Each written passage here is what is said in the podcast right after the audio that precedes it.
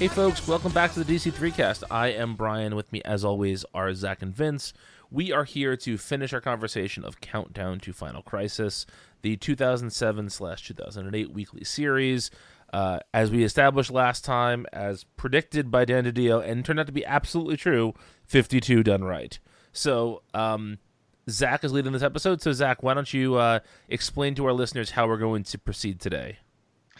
Okay, so we're going to keep the format set by Vince last time, where we're going to go character by character. Um, but there is a point in the story where everything kind of converges. Um, not convergence, convergence. not convergence. Um, although I think Hello, that is? I think that is the title of one of the issues is convergence. Um, uh, but no telos. So we, uh, I'm going to catch everybody up to that moment, all all the various side characters, um, and then we'll go from there. Anything to say before we get into that? Uh, I believe in my notes I have here that issue number 24 is the all nut shot face. That's right. Uh, the all the nut face I- issue, like every face. Vince, did you have the same issue marked down? exact same issue. Yeah. Yeah, it is. It is an insane collection of nut faces. Well, you marked that. I marked issue 13 as the worst cover in the entire series. Now I have to look up what the cover number 13 was. Uh,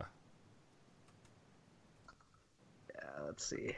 Countdown thirteen. Everybody look it up right now, all the listeners. oh, that's a good.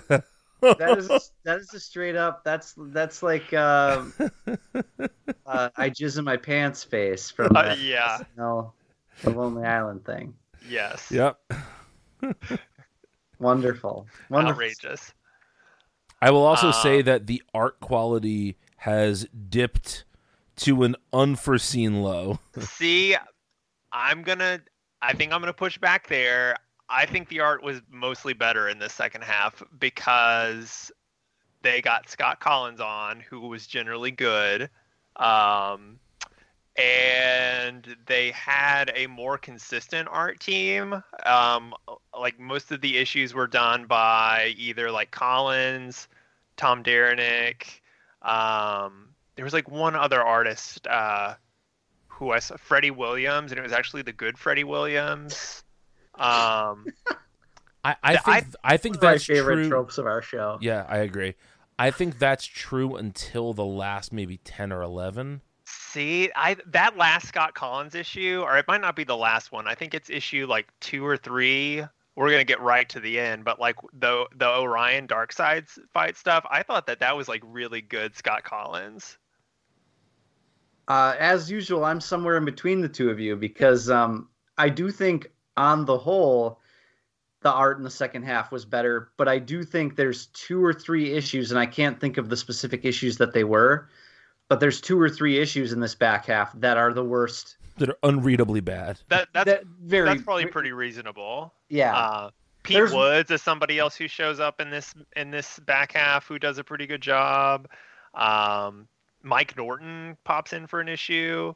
Um, Yeah, he and he was in an issue in the first half too. Yeah. Um, yeah, I wish I could remember. I should have taken notes on which issue I thought was particularly heinous, as far as like just. Actually, I think that there was a, there were a couple Carlos uh, Magno uh, uh, there, issues, yeah, uh-huh. which I'm not not a fan of. Sorry, Yeah. Carlos. Yeah. um, but there weren't any like Ryan Benjamin issues, which again, like no offense to Ryan Benjamin, but when he he rushes, he you can you can tell. Yeah, Uh, he I don't think he was on a single issue in this back half. I think you're I think you're probably right. Yeah, I, I- I'm trying to look back through my. I took really detailed notes when I was writing about this. Um, I could not do that again, so I just I, I took much less uh, much less uh, detailed notes this time. But anyway, Oh yeah, there was a Howard Porter. There was a Jamal Igle. Two, two guys I like. yeah, yeah. There was a Ron Lim issue, which I think I think I've had positive feelings about Ron Lim before, but I'm I'm pretty sure I didn't like his issue of this. I, I There was a- completely agree. There was a Jim Starlin issue. What? I think it, it was either five or four. It was one of the ones that the the alt universe Buddy Blank narrates. Yeah, the um, like the the Kamandi. The Kamandi Uh-huh. origin story. prelude. Yeah. I think it was issue five, the one where he and and Yuna are, are running around. I think it was that one. I didn't notice that. That's just my bad for not reading the the name on it. But Yeah, I think you're right. Yeah. Holy shit, absolutely wild. that is wild. There he is, Jim Starlin, issue five. Yeah. Jamal Igle did the next one. Yeah. Yeah. Anyway, yes. Yeah, I I I think I agree with both of you somehow.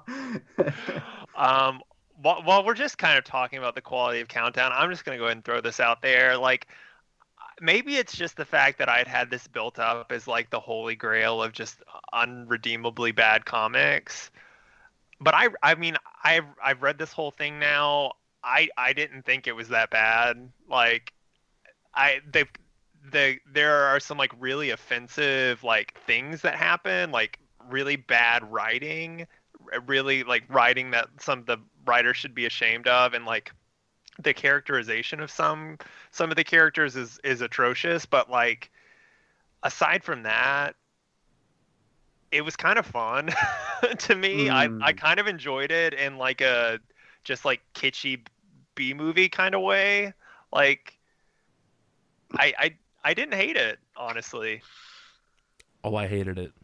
yeah, I can't I- go. yeah. I can't go there with you. I, I but- think I think I, I honestly like I, I uh, I don't know if it's just because it was overplayed to me or I almost like I'm coming at it and I feel like this is one of those things that just like it it's hated and reviled and so it's hated and reviled. I feel like if this came out now I would probably just think it's as bad as anything else that comes out. Mm, oh, it's so much worse. See, It the is thing, so the, much worse. I I don't feel like this is any worse necessarily than like stuff I read in the New 52. no, but the new Fifty Two was bad too. The new Fifty Two was just lousy with this exact thing.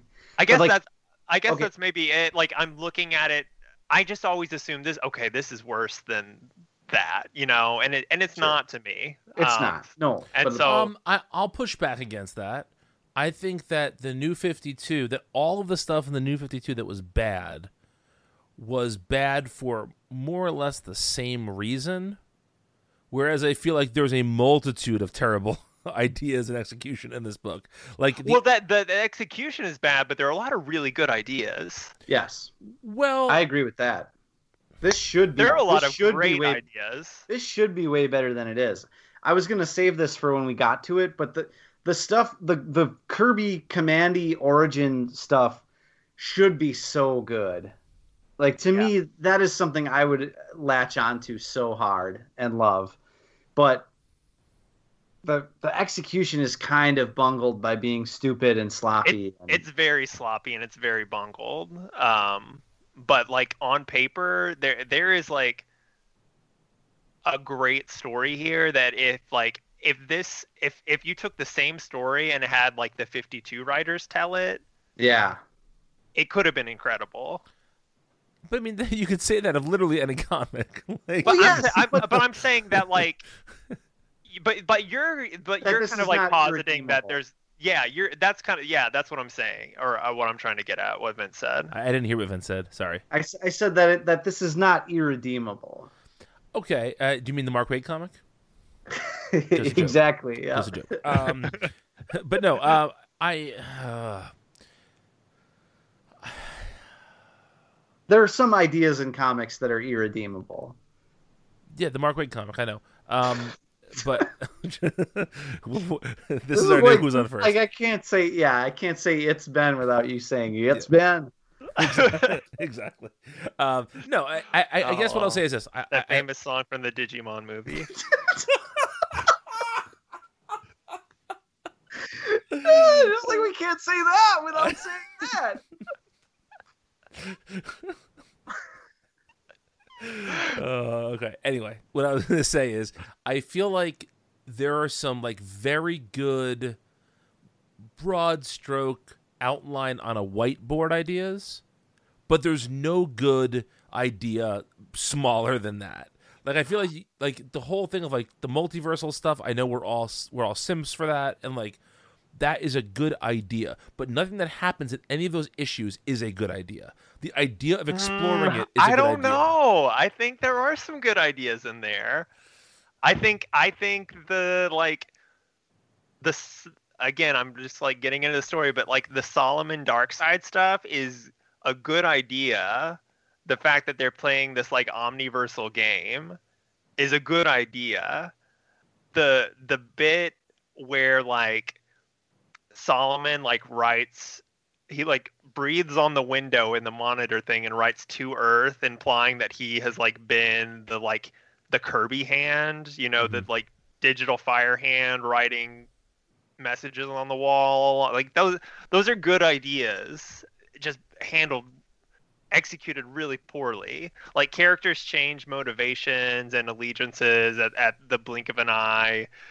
They they have no arc. Like most of the characters have no arc. But there are like moments where you're like, "Oh, this could have been cool." Yeah, Maybe. I agree. I agree with that. And then and then where I'll divert from you is that like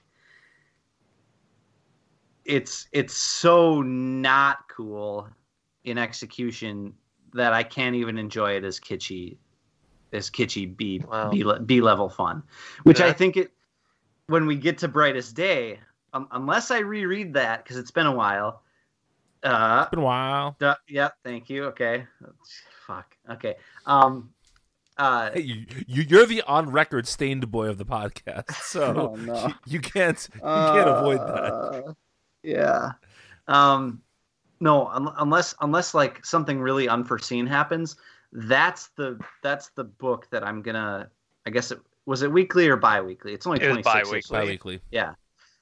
That's the that's the bi-weekly book that I'm gonna see it as kitschy B level fun that a lot of people don't like.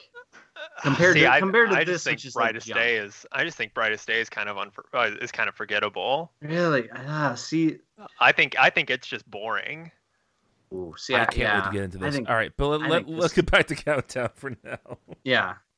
Okay. All right. So I'm going to run through the characters, uh, their bits really quick. So starting with the Karate Kid storyline, uh, we find out that Karate Kid is the the catalyst for the Great Disaster. Um, he and Yuna and Buddy Blank and his grandson, you know, they're in. We left them off in Blüdhaven. Um, they run across the Atomic Knights who attack them.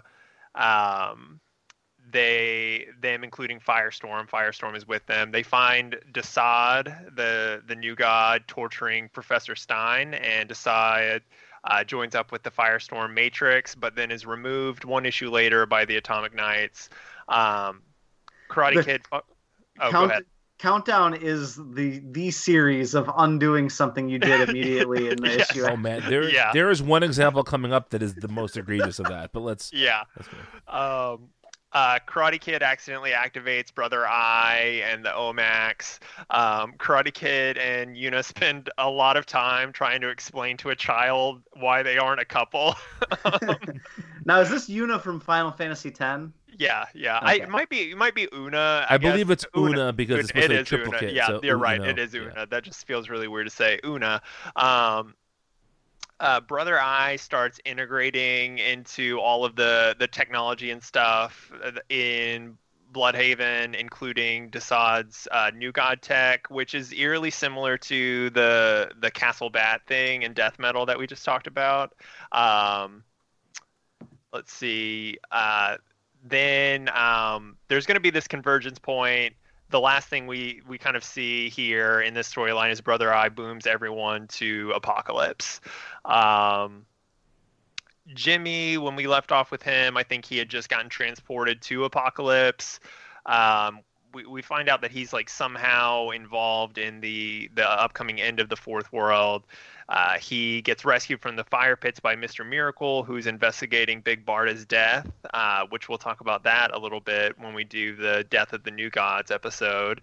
Um, Jimmy's very horny, horny for Bug Girl. Um, Very horny. he, Huh. he He, he ain't the only one. she's beautiful. Um, he he finds Forager. They fight Bernadeth. We find out Jimmy has a mother box in him. Uh, he sees Forager naked, um, and he gets a message to go to Apokolips. But first, he meets up with the people of Habitat. Um, again, some uh, Kirby Fourth World stuff. Um, moving on, we get our big boy, Superboy Prime, but he's not just a boy any, anymore. He's a man, or, or he's trying to masquerade as a man, um, a grown man, I should say. Um, he he first appears on Earth 15. He captures the the Luthor of that world, which I think we ran into Earth 15 in the first half of the book. I Um, believe we did. Yes. that, that's the Earth where Zod is Superman. Uh, Prime uh, Where- kills. Um, oh, who is it? Jimmy Smith, Superman. Sure. Yes, yes, uh-huh. He uh, Prime kills Jimmy Smith, Superman, Lois, the whole Justice League, and then he blows up Earth 15. Um, we find Can- out that he's. Oh, go ahead. Can I? Is it all right if I jump in here? Yeah. Th- this Superboy, Superman, Prime stuff is some of the like. I love Superboy Prime as a character. This is some of the worst shit. Oh, it's bad. Thanks, thanks. Yeah, y- you guys interrupt me anytime. I'm just kind of trying to like blow through this catch up Yeah, stuff. sure. Yeah. Yeah, yeah, yeah. Um, uh, we find out that Prime has a uh, fortress in the Source Wall where he's trapped the Earth 3 version of Zatanna, who is Anataz, uh, which is Zatanna backwards, and uh, Mxyzptlk. Um, he he blows up the fortress, but Mxyzptlk escapes. Um, and um, there's some stuff, more stuff with Superboy Prime, but I kind of want to wait to get to that later. Sure. Um, Mary Marvel's storyline goes nowhere. Um, Eclipso tries to take her to Darkseid. as they a fight- concubine. Yeah, yeah. Yep. Um, Ooh. Gil- um, they they try to fight over the diamond. It, it goes back and forth, and, and Mary eventually ends up losing her powers and lands in Themyscira, which will be important later. Can, can I Um, interrupt here for just one second? Yeah, She wants to bring uh, Mary to Darkseid as a concubine with the hope that she will kill Darkseid. But instead of just saying to her, like, hey, let's kill Darkseid, she's like, hey, why don't you go be fucked silly by Darkseid and maybe you'll kill him in the process? Like, it's the most is insane this, thing. is this freaking Game of Thrones? yeah, no, it's just it- it's the most insane plot point for what could have been just a very straightforward thing. Or even if the plot was like, let's pretend you're gonna be his concubine, and then when he's prone, you kill him. Like, no, she just like she just fully expects her to be his concubine, and hopefully she'll kill him too. Well, and it's also like it's literally a one issue thing. Um, Yes, They they go to Darkseid in issue 25, and then Mary escapes in issue 24. yes, um, and goes to outer space as you do. Um, this is actually a pretty interesting thing um, in the Harley and Holly storyline. I think this is a plot thread that I think could have been really cool if handled better. Um, we find out that the Athena that we've been seeing is actually Granny Goodness masquerading as Athena, and the the women's shelter program is actually a, a program for training new female Furies. Um, the Harley and Holly find the find Hippolyta hiding in a cave and uh, become her spies, and um, that is that's going to be important a little bit later. Um, actually, I, I guess I can just say the um, those two basically kind of come together with Mary Marvel and at a Fury's graduation uh, ceremony, Hip- Hippolyta uh, exposes Granny, and uh, Mary, Holly, and Harley chase Granny to Apokolips. Um, that that whole storyline is, I think, mostly okay. that that one's the least offensive, I think. Yeah, maybe of any of them. I think so. Again, you'll notice a theme here, listeners. Nothing really happens in that storyline, but Yeah. it's, it's not as offensive as some of the other stuff. Yeah, from from issues 20 what I just described is everything that happens from issues 26 to issue Mm, Twelve. I have I have th- they they only appear in three issues that whole time, Sure. according to my notes. Um, the Pied Piper storyline, bless us. Um, Oh. oh. So wow. Uh, so Cringe Dead, after cringe. Every Deadshot- single thing about it is bad. Deadshot kills Trickster, but they're still chained together. Um, and with Trickster dead, the handcuffs are set to explode in 24 hours. Um, Piper drags Trickster through the desert for a while until he cuts his hand off, so he's just carrying around the hand with him. Um, he's using his flute to slow down the timer. And eventually he gets transported to Apokolips. That's all you need to know for now. Uh, Um, can I interrupt here for one second? Sure. So you would think that when Piper dies, not Piper, I'm sorry, when Trickster dies, the gay slurs would stop. Well, you would think that. You're wrong. They continue. Um, because basically- Piper like hallucinates Trickster's voice. Yes. Um, yeah, and they get worse. Like the the the homophobic jokes like get worse leading up to Trickster's death. Um, they kind of reach a crescendo. Yeah, they Um, really do. And then like there's even some thematic stuff that it might be a little bit of a reach on my part, but um I definitely thought about it eh, or it occurred to me while reading it, so it's not like, you know, I don't know. I wasn't I wasn't seeking something like this out, but at one point I'm getting ahead of the story here. But at one point like he thinks he's ended up in hell and then he's going to kill himself. That's when he's transported to Apokolips and I couldn't help but read that as like the tragic gay character being conditioned to think that what they're the life that they lead is sinful or whatever and and they're being punished for it i couldn't help but read all of that as a, a manifestation of that idea Uh, maybe i'm wrong but it didn't it didn't feel great to read that. Yeah, it's not great. Um, yeah.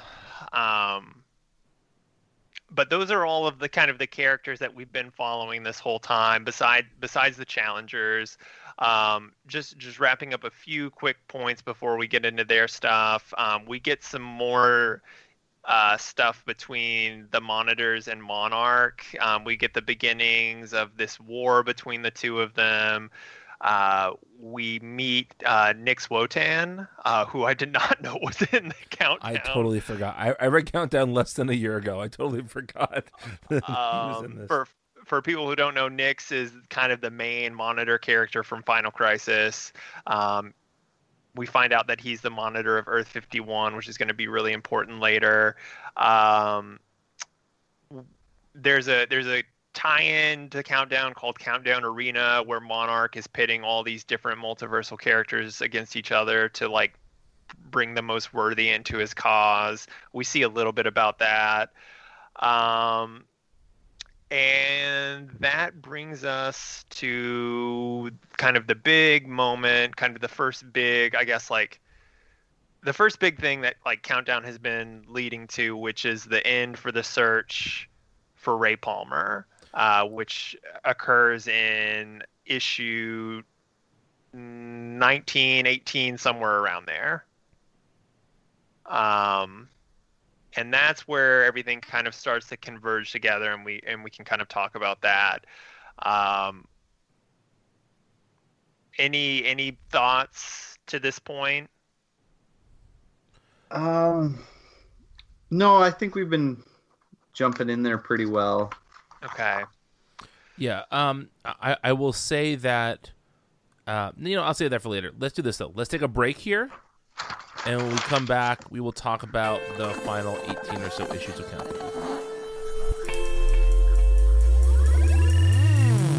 Hello, everybody. My name is Mike, And I'm Greg. and together we are Robots from Tomorrow, a twice weekly podcast appearing at multiversitycomics.com. Each week, we take some time to check out books hitting shelves on Wednesday that are worth your attention. And each month, we dissect the previous catalog. We also have long form discussions about books we've enjoyed, like Dan Clowes' Ghost World and Jack Kirby and Mike Royer's Kamandi. And if that's not enough, we also do creator interviews. Some of the talks you'll find in our archives feature Mike Mignola, Leila Del Duca, Shawn Martinbrough, Emma Beebe, and Greg Rucka. So that's a lot of content for everybody. Please subscribe subscribe to Robots from Tomorrow in iTunes or Stitcher so you never miss a thing. Robots from Tomorrow has hours of comic focused entertainment week in and week out. And now, back to your show. All right, so we have found Ray Palmer. He's on Earth 51, which is uh, Nix's Earth, although we won't find that out for a little bit. And it is the perfect Earth. Uh, the Justice League has stopped all crime, and everything is good. And Ray has found uh, that Earth's version of Jean Loring, and they're happy um, and everything's good uh, until the challengers come to wreck his whole life. You're not wrong.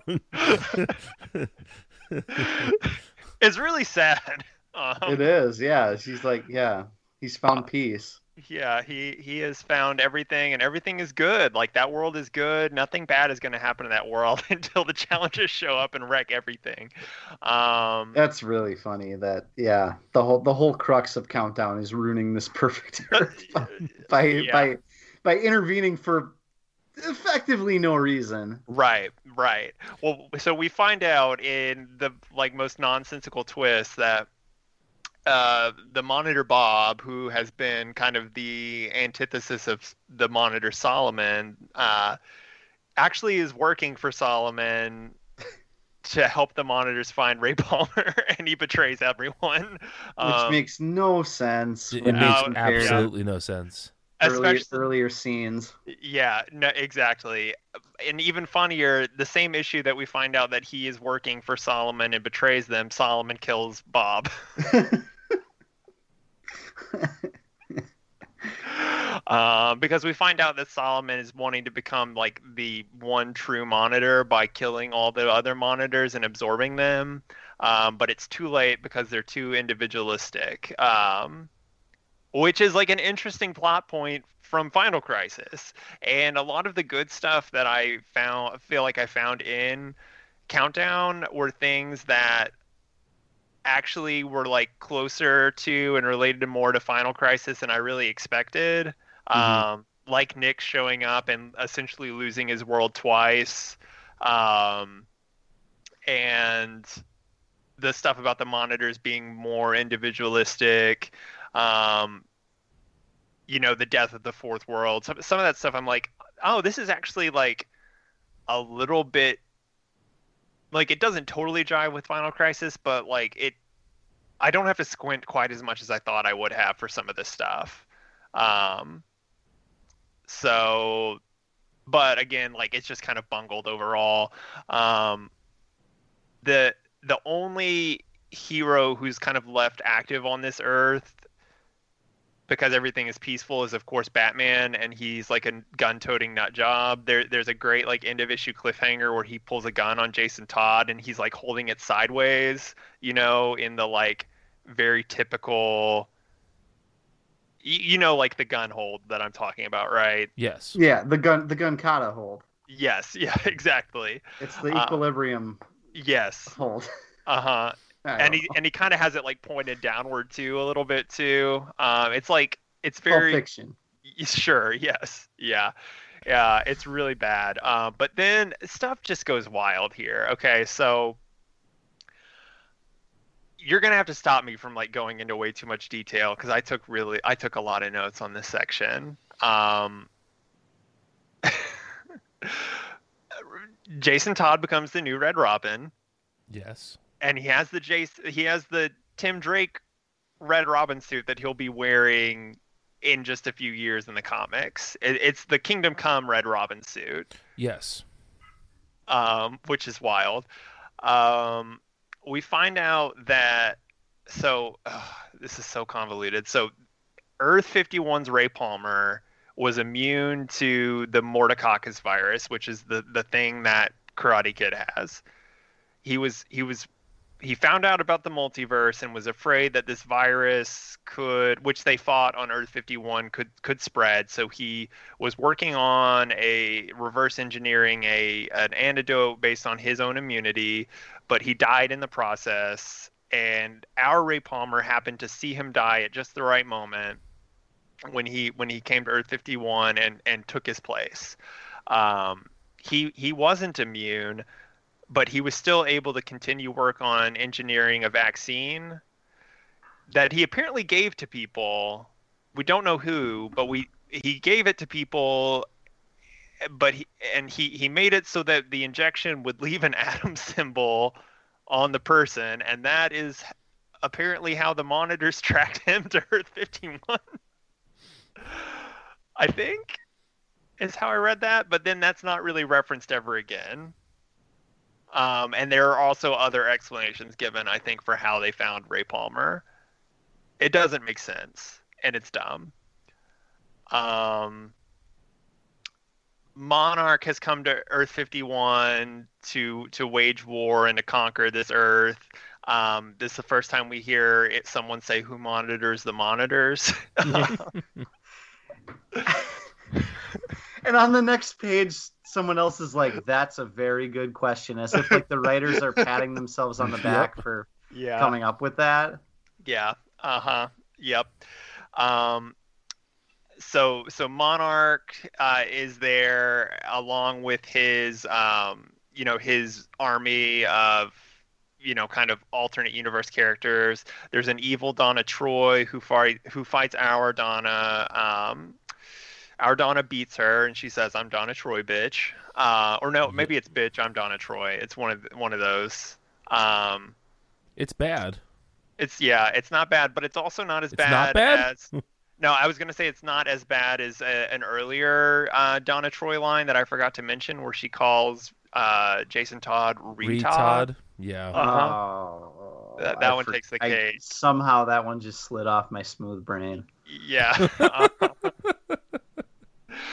um, so so Donna defeats this other Donna, but dresses up as her to go fight this bug lady who literally came from nowhere. I have no idea who this who this person was or what her role was, but she takes over her bud her her bug army uh, to to fight against Monarch. And around this time, Superboy Prime shows up um, to fight Monarch. Um, so This is where everything gets really convoluted. yeah, so that that is happening. Superboy Prime has also been to see Solomon because he wants Solomon's help finding his Earth. Uh, then he gets distracted to go fight Mon- find Monarch. Soon after, Solomon is attacked by Forerunner, who tries to kill him but fails. Uh, and Darkseid appears, and that's where we find out that this whole thing has just been a game between Darkseid and Solomon. Um, where all of the various characters are kind of like pawns in this this kind of um, upper dimensional chess game that they're playing. This 5D chess that they're playing. Thankfully, the writers are are tactful enough to not show us an actual chessboard. Oh wait, they do Oh. so at every fucking possible A- In the first issue of the Yep. book, they do. Now, now that that that is a callback to, I I, know. mean, maybe even maybe even earlier than that, but Legends, Yes, I, I know it's a callback to Legends, but Legends does it so much better. I guess. Well, there's a lot of things that this series calls back to that the original thing did better. um, this whole thing is a Kirby pastiche homage thing, and Kirby did all this stuff better. We need to read all the Kirby Fourth World comics one day. Sure. I'm in. Maybe we'll maybe we'll do that while you're on leave, Zach. No, I want to do that. It was That's a great idea, idea, Vince. Let's do that. I know that's why I said that. I hate you guys. Um, so uh, Superboy Prime promises to kill Monarch to death. Um, in so many words. and it's, um, it's very good. um, we we see the the Kirby handwriting in flame on the wall, which is a, a biblical allusion. Um, writing the words to Apokolips. Um, so of course Nix takes all the challengers to Apokolips, uh, only for the next issue for Donna to ask, "Why are we on Apokolips?" and it's like, "Well, you're the only one who just saw a hand on the wall say go to Apokolips. Uh, why don't you tell us?" Um, which thankfully they are um, transported to Apokolips right before Superboy Prime rips into Monarch, detonating him and destroying the entire universe. Um, the only survivors are Nix and a baby tree. It's very sweet and sad. Um, we will find out here in a few minutes or a few issues that Monarch was well, it's actually very nice if you read the uh, probably nice. the only useful secret origin is the the monarch origin, um, which tells you about how all of this is tied up in the Captain Atom Armageddon miniseries, where Captain Atom went to the Wildstorm universe, and when he came back, Solomon turned him into monarch and made him his king. Uh, so he was he was the king on his chessboard. Um, this is where the story like really everything converges because everyone comes to Apokolips we've got uh you know like we mentioned brother eye transported everyone to Apokolips. Uh all of the amazon characters are coming to Apokolips. Piper gets transported to Apokolips. The challengers are now on Apokolips. Um brother eye is trying to basically like absorb Apokolips to become its own planet. Um, it is also trying to harvest the virus from Karate Kid. Um, and a plot point out of nowhere, uh, Marvel starts hearing the voices of the gods, um, the the gods of Olympus, who have been prison imprisoned on uh, Apokolips. Which I I don't know if this is an Amazon's attack storyline or plot thread or something. Um, but she finds them they give her powers and they also give Harley and Holly powers. Um, Desaad, we find out Desaad is the one who's been manipulating Pied Piper this whole time. Apparently, Pied Piper can control the anti-life equation with his flute. Um, and Desaad wants to use that, but instead Piper uses his flute to kill Desaad and blow up Brother Eye, as you do. with a yeah, with a Queen song. I was gonna say with a with a uh, like greatest hits volume two or three Queen song. which which Queen song should he have used? um, And why is it the Great Bicycle Race? it's just called Bicycle Race. First of all, show some Oh, respect. what, whatever. Sorry. Um, no, it's pr- you should probably use "Save Me" uh, because of the the greatest uh, Uh, lyric. Remy Zero. No, not the Remy Zero version, because there's a lyric "I'm naked and I'm far from home," and Ah. uh, it's just it's just a it's just a lovely sentiment. So yeah, No, I think he should play Remy Zero Save Me. theme to Smallville.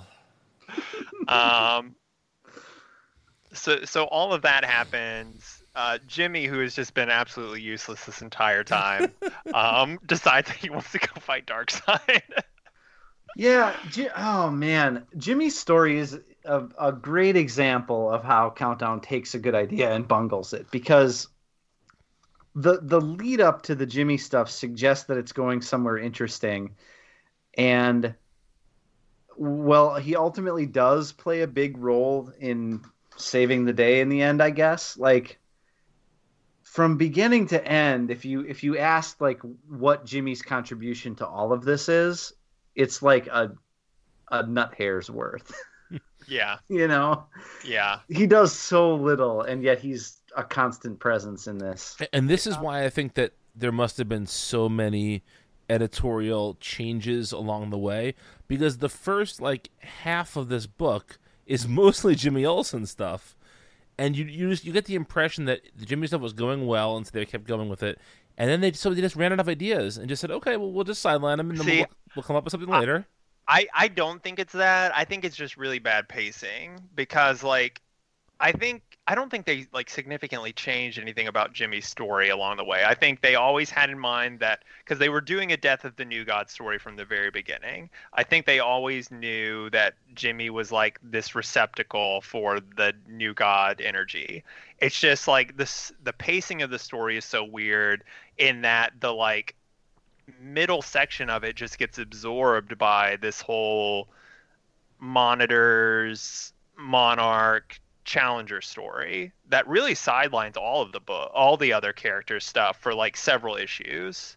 Um like I'm I, I'm looking at like my character breakdown that I've written down and really like all the the you know I ran through all those characters plot threads which is like the you know issues 26 through 19 ish there's like a you know very little that happens there because it's all being devoted to setting up the big monitor versus monarch thing which then lasts you know a half dozen or more issues so I, I think the pacing is just really bad Maybe. I may be wrong. I, I just kind of feel like It just seems to me like if you were if you were putting together the story, the easiest thing to do is to figure out, okay, we have this much Jimmy Olsen story. We're gonna plot it out here, here, and here. Yeah, but I mean, I just don't think they wanted to do that. I think, I think, I think this maybe should have just been like a complete like I, the format for this story is just not effective. You know, like you could have had a, you could have almost maybe been better suited with like a seven soldiers type setup where each of these characters has their own mini series and then it all connects into a thing. Sure. That maybe would have made more sense for the type of story that they were telling because like what you're saying, they set up the Jimmy stuff and then he kind of just had to like sit on his thumbs for half a year waiting for the point where his story is relevant again. Yeah. Uh, because it really wouldn't have necessarily made sense for him to like go into all the multiversal stuff because his his thing was more about the new gods thing. Um,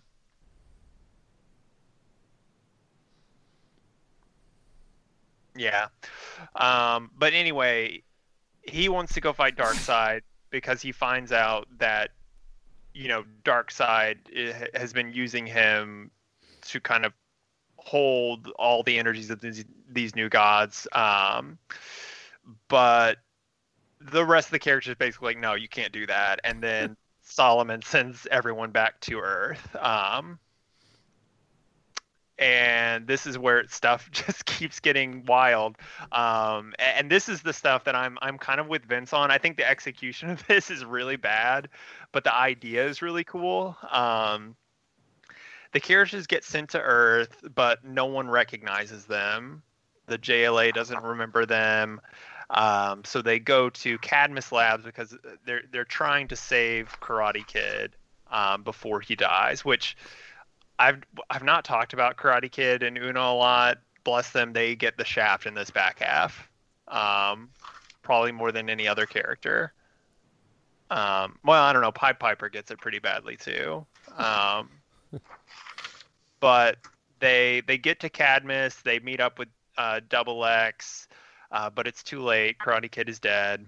Um, the the next couple of issues are really weird. Um, they're both narrated by Buddy Blank, um, as he kind of recounts the uh, the spread and outbreak of the Morticoccus virus. Um, which is essentially it's the great disaster it's essentially setting up for the future that Kamandi lives in and uh, the note that i wrote was um, boys becoming men men becoming wolves um, werewolf bar mitzvah Spooky Uh, scary. Yeah. yeah, Yeah. spooky scary um really the virus makes uh, humans become more animalistic and animals become more humanoid which uh, as we all know in in the Kamandi future uh, humans are basically extinct and there are anthropomorphic animals running around so this Mhm. is like the secret origin of Kamandi which is kind of fun but it's handled so dis- grimly Yes, it's it's grim and it's also very stupid and simplistic in parts. yeah Now, having not read this before, I was legitimately surprised when it happened, and that gave me a little bit of joy because I Yeah. I, I love Kamandi and like seeing that unfold and not knowing it was coming, um, was a lot of fun. But just the the way that it's presented is so stupid at times. there's one page where Buddy Blank is like working in a notebook, and he has these rudimentary drawings of stick figures. from And he like ha- transmission. yes, yes, he has like a a stick figure of a person, and then an arrow, and then a stick figure of like an animal person, and like like he's thinking really hard, and then he's drawing these like. Yeah. And Vince, what did you Photoshop on top of that? Oh, I photoshopped the doodle from the Big Lebowski. the The Jackie boner. Treehorn. The uh, Jackie yeah. Treehorn. Yeah. I'll. Uh, you, do you still have that? You should post that on the on the DC3 Twitter. Uh, I I may still have it. Yeah, let me let me look through here. Okay. Otherwise, I can get it for you. I mean, Yeah, that's I have, how much I have it right here. Yeah. Okay. that that's how silly that whole thing was to me. That you know, the a, a great idea is just pre- presented very simplistically and stupidly. yeah. Unfortunately. Yeah, it, it's worth noting. So, so Buddy and Una leave the lab um, to try to find his daughter and grandson. Una gets eaten by rats, um, humanoid rats, and uh, Buddy's daughter was, you know, infected by the virus, uh, but his grandson was still alive, and they they both uh, hide out within the Kamandi bunker uh, which which sets up the future for Kamandi the series. He's the last. His grandson's the last boy on Earth. You know, um, setting up that lineage, which is a cool idea again, um, but just handled in the dumbest way. You know, this this takes place over two three issues, and it's just a weird divergence. Two, uh, only issues with almost with almost no dialogue whatsoever.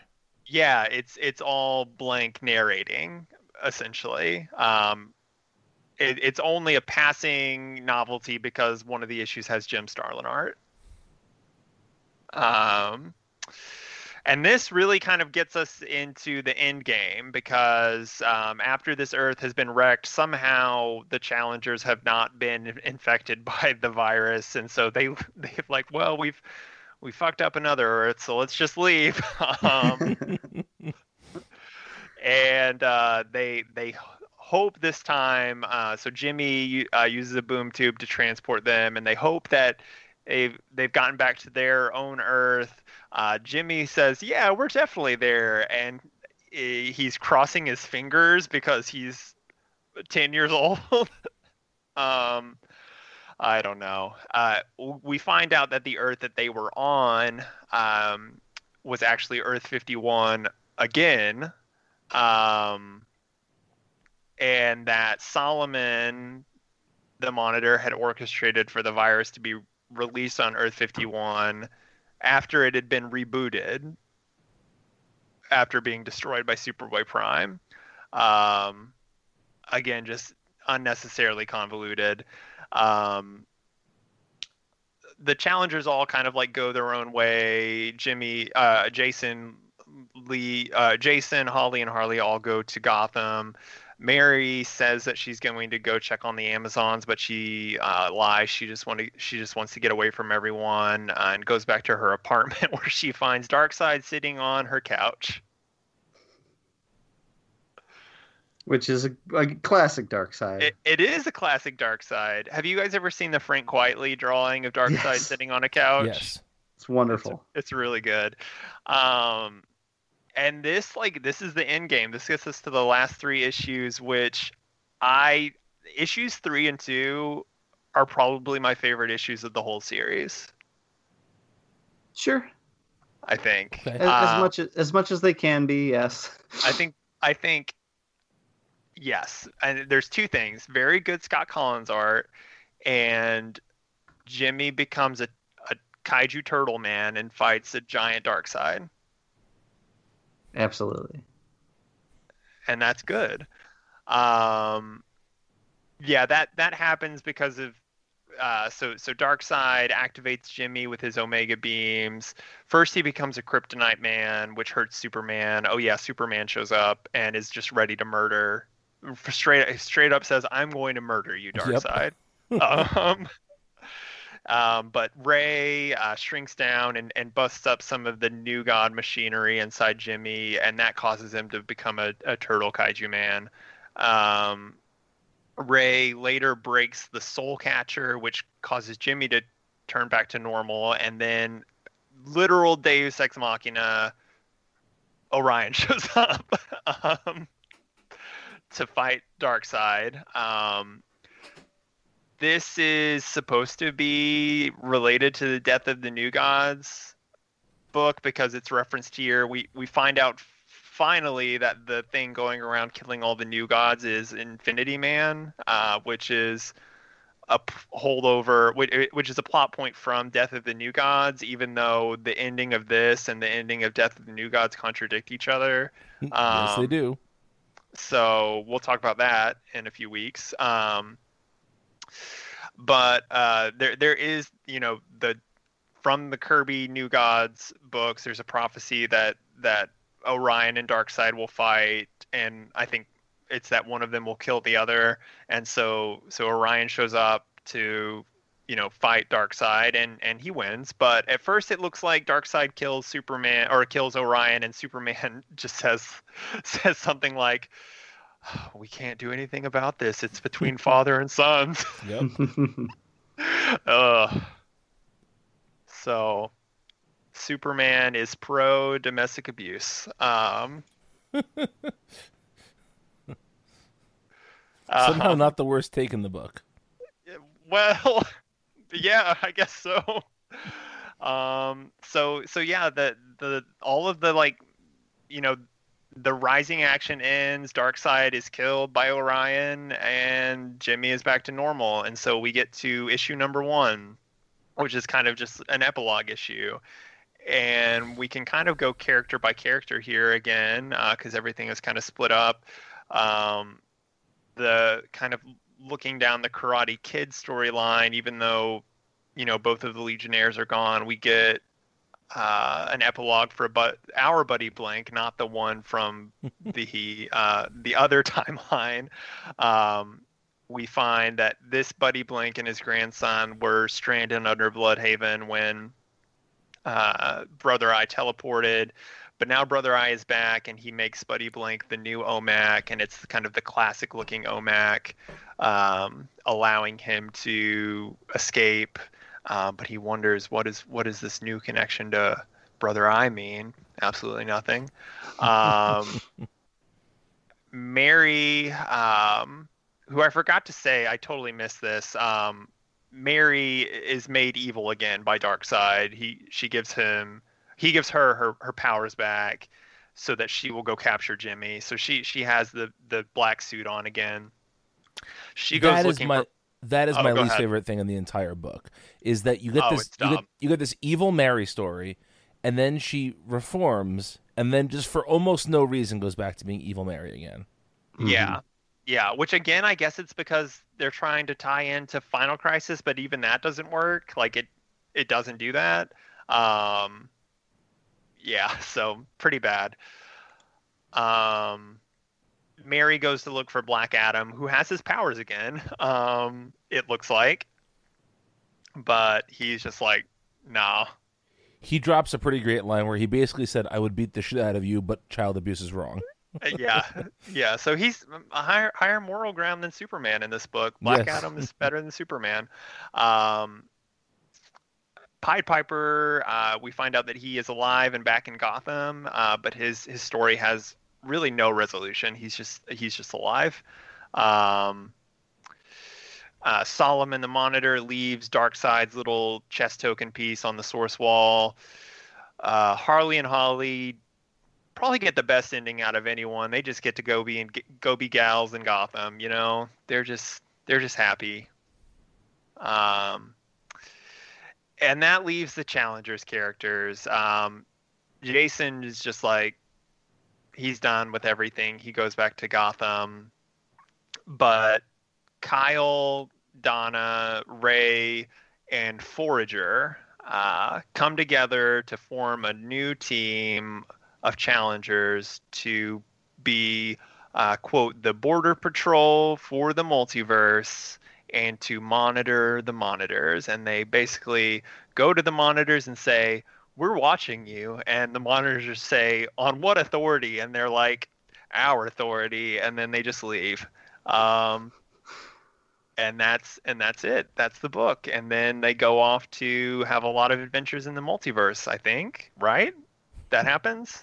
Theoretically, Mm. although I don't know how many of those we actually see. Um, and and that's Countdown. That's it. That's all she wrote. That is it. That's all Paul Dini and his team of assistant writers wrote. Yep. With It's story Garbo. consults by Keith Giffen. I I I hate this comic. I I can't bring myself to hate it, even though I read it all very quickly and had to take notes on it. And I, by all accounts, I should hate it, but I I feel almost nothing. I was um I I was ready for the ending to be something much worse or m- a much bigger stain. Like I think this is all pretty bad, but from the talk about it, from Yes. the hype, from the hype about it, I was waiting. You know, I read those um those Buddy Blank issues, and I thought, okay, there must be some like doozy ass stuff that happens in the last three issues, and then I, I saved the last three issues for today, and I read the those issues, and I was like, well, this is just more of, the, of a wet fart than anything. yep. This is like Yeah. nothing. I I couldn't believe how uncerem- unceremoniously it all ended, and and we're and Darkseid even dies in it, but like it's somehow unceremonious. Oh, it's meaningless. yeah. Um, but And I you know, yeah, and you know it's meaningless immediately. I I would even say like I think that the first half is better than or worse than the last half. Oh, I don't know about. Oh, I Oh, mean, no, no, no, I think no, so no. because because the art is worse in my opinion, and at least in the back half, it you know one of the things we talked about in the first half is how beholden it is to all the other events that are going on in the DCU and tying into all of these other things off panel. It stops doing that in the back half and becomes relatively self-contained. I guess that's not worth a whole lot to me. I mean, the way that I, okay, here's here's what I'll say. The the the the Darkseid Solomon and pre Kamandi stuff is all better than anything in the first half. But so many of the first half stories are just wasted in the second half that Yes, I can't I can't that's true. I can't in good conscience say that like But I don't think any of the stories in the first half are good. mm, see Jimmy's Jimmy's story had me going somewhere. I thought that was going to amount to something more than it did. Um I will say that I think that the rogue same with the Karate Kid one, but yeah. the rogue story, Yeah. the Mary story, the Jimmy story, and I don't really think so, but I'll give you guys the Karate Kid story. I think all four of those stories in the first half, while flawed, have a decent enough story at the heart of it that it could have become something interesting. And none of those stories did anything at all in the second half. Yeah. So I think that the Mary story and the Rogue story were were dead in the water from the get go. I'll give you the Jimmy story and the Karate Kid story. Mm-hmm. Sure. which We're we're all just like splitting we're, yeah, we are. We definitely are. We're also all clearly identifying our favorites. I'm the Shazam boy. You're the Legion boy. So those, Yeah. are, you know, yeah. Yeah. The I think the Karate Kid storyline it probably it really I don't think had as much legs as I would have liked to. I think it naturally ran its course. It did it really just kind of like petered out unceremoniously, but it served its purpose, I think, which was like he's the vector for this virus. Um, I kind of wish that Una had like not just gone out the way she had. I will. I feel like if she had stayed alive, it would have like kept that thread going a little bit better. Um, but that's like really the only thing I can critique that the Jimmy thing I'm fine with because he kind of was like the crux of the last big push, you know? He got like his really big moment. Um and I think that the Harley Holly stuff was really probably like the best storyline overall, like in terms of having an arc. I agree. Yeah, Yep. probably. Um, it it kind of stayed pretty consistent and stable all the way through, and then like the the Monarch Monitor Darkseid Challenger stuff wasn't good. Oh, I still don't know what Monarch was doing in this thing. So Oh, nothing. He he was a he was a pawn of Solomon. Well, I yes, I know that. Like, I I, I understand his role in the thing and in, He in the just- chess he game just- or whatever. But like he just wanted to conquer. yeah, but well, why Mon? What I'm saying is why Monarch? It felt Sure. it felt so much like bringing back a character that nobody cared about Oh sure. to to do something that no one could possibly care about. Oh sure, absolutely. yeah. Yeah. Uh, no, that's that's totally true. Um, I guess you could make the argument that if like his end goal, like or his end purpose was to be the like catalyst for blowing up this universe, there is like a huge DC precedence for uh precedent for bloating for blowing up uh Captain Atom's. hmm Um Right. So there is Yeah. that. Um, but but otherwise, yeah, it could have been anyone. Uh, bringing in Superboy Prime was absolutely bizarre. And and really had almost no effect on the end game of the series. Oh, I mean he he's in the series for just twelve or thirteen issues, and then you don't see him again.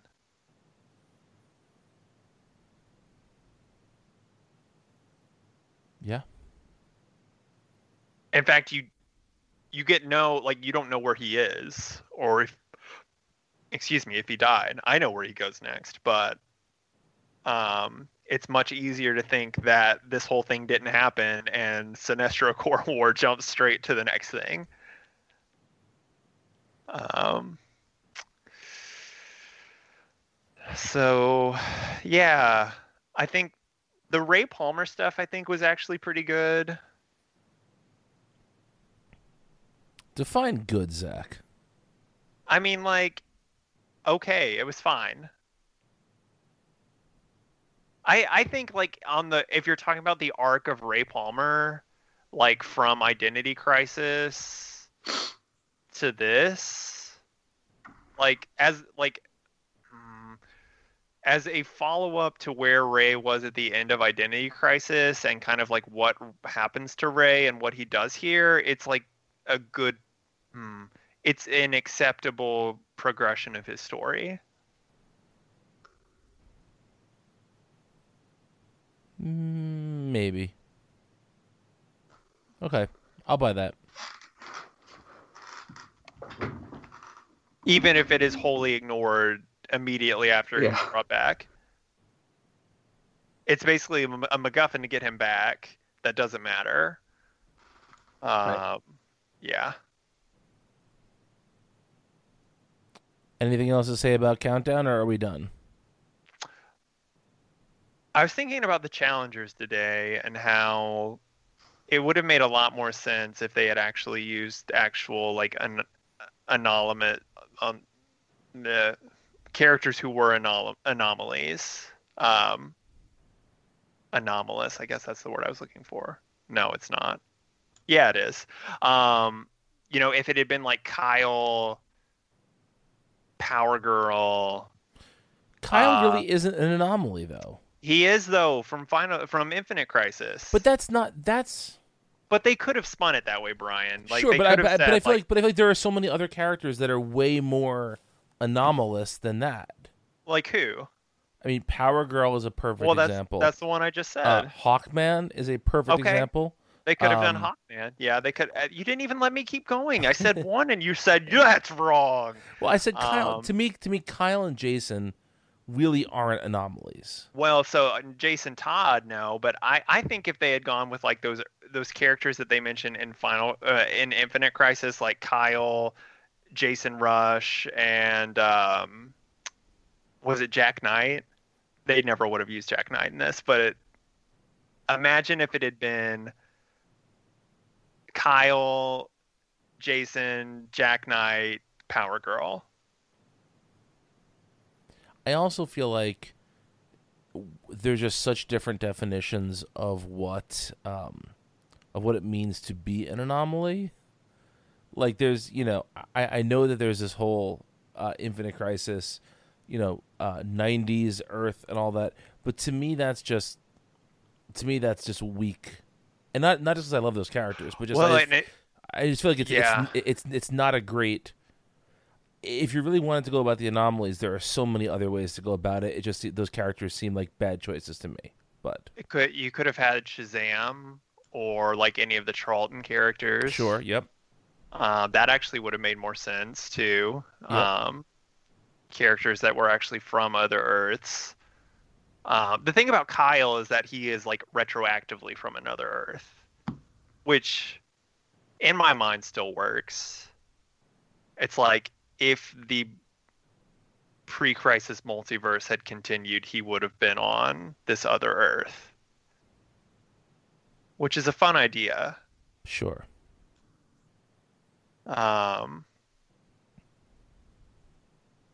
yeah, just like I'm gonna rewrite Geoff Johns' Green Lantern one day, I'm gonna rewrite Countdown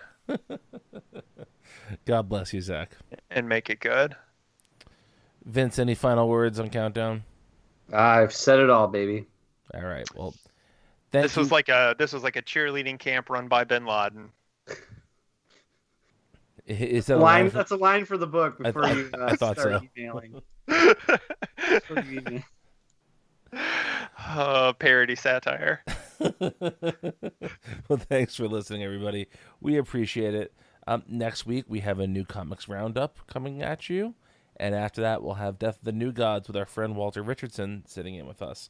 So that should be a lot of fun. If you need um, to get in touch with two thirds of us, we are on Twitter. I am at Brian Needs a Nap. I am at Wilker Fox. If you need to find Vince, he is taking up the flute and is learning to play the entire Queen catalog on the flute, starting with uh, Body Language, one of their worst singles. I have a lot of Queen thoughts.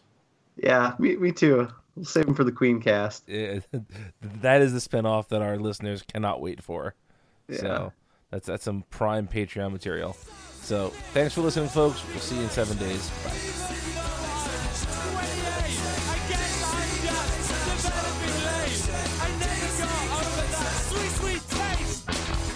Sir, I'm making you some cucumber set. Oh, oh, sorry, or something like that. I see you already have a cream pie. I'll be back.